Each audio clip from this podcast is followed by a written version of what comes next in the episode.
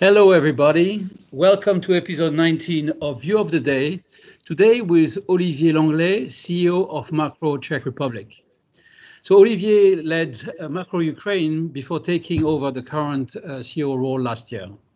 He's a true trade professional, uh, a C E O with extensive international experience across different international retail and wholesale formats.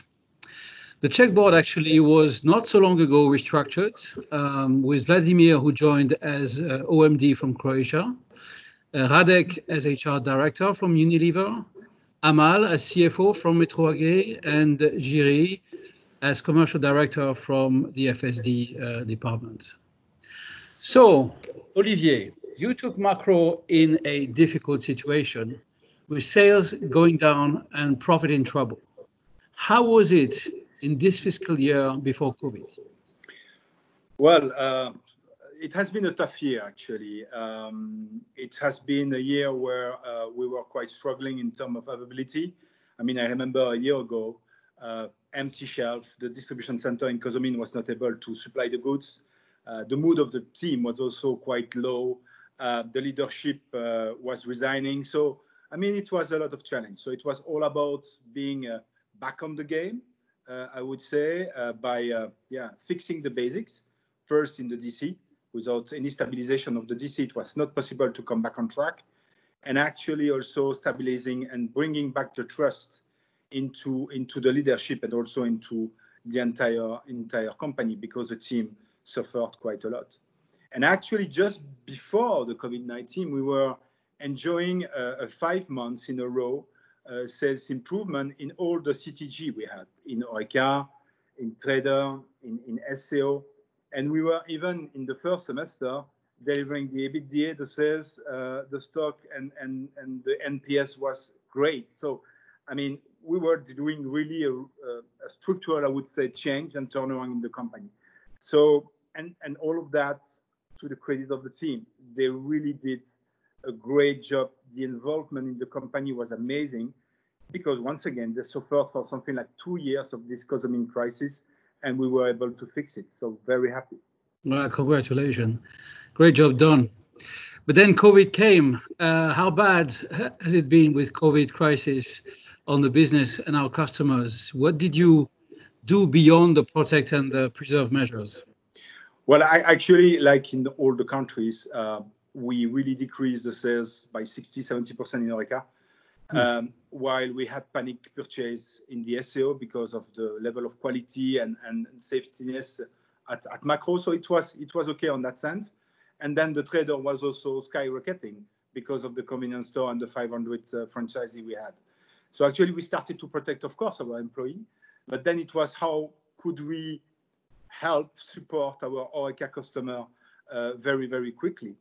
Uh, because in Czech, they started actually to have this very nice uh, business to open the window and to give a beer or to give a meal uh, from the window. So yes. A week after, what we did was, uh, thanks to Restu, by the way, and Oreca Digital, so Torsten mm-hmm. there did a great job. We were able to build a platform for takeaway where we were able to onboard something like three thousand customers. So it has been very quick. And then came other idea like the voucher things. Uh, to support cafes and bars with uh, Pilsner Urquell. And then another idea came because, uh, uh, and thanks to our colleagues in, in Netherlands, by the way, where they had also a voucher for the for the restaurant.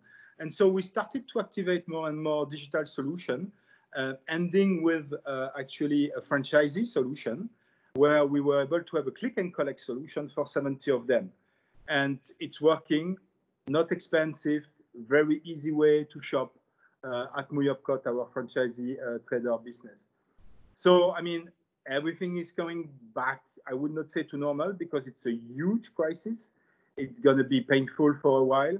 But I think that when I look at the N P S we have today, it's uh, it's the best we have ever had in this country, uh, even the last three years. So I'm, I think it's a good result. Very good. Lots of creativity, lots of cooperation also with H D and other parts of the company. Yes, that's right. Um, How is the easing now? Should we be pessimistic about the future of the business? Well, it's going to be, like I used to say, rock and roll. Uh, we have uh, two countries here. We have uh, the countryside, And what we see in the countryside is a real improvement. Uh, we are not yet back on Oreca sales as we were before, but actually we see really a huge trend, which is bringing us to a minus five. So, I mean, great, amazing.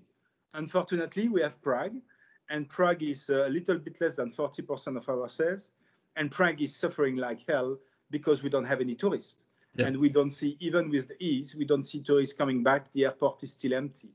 And uh, when we are talking to customers, actually, they are all saying we are between minus forty, minus sixty.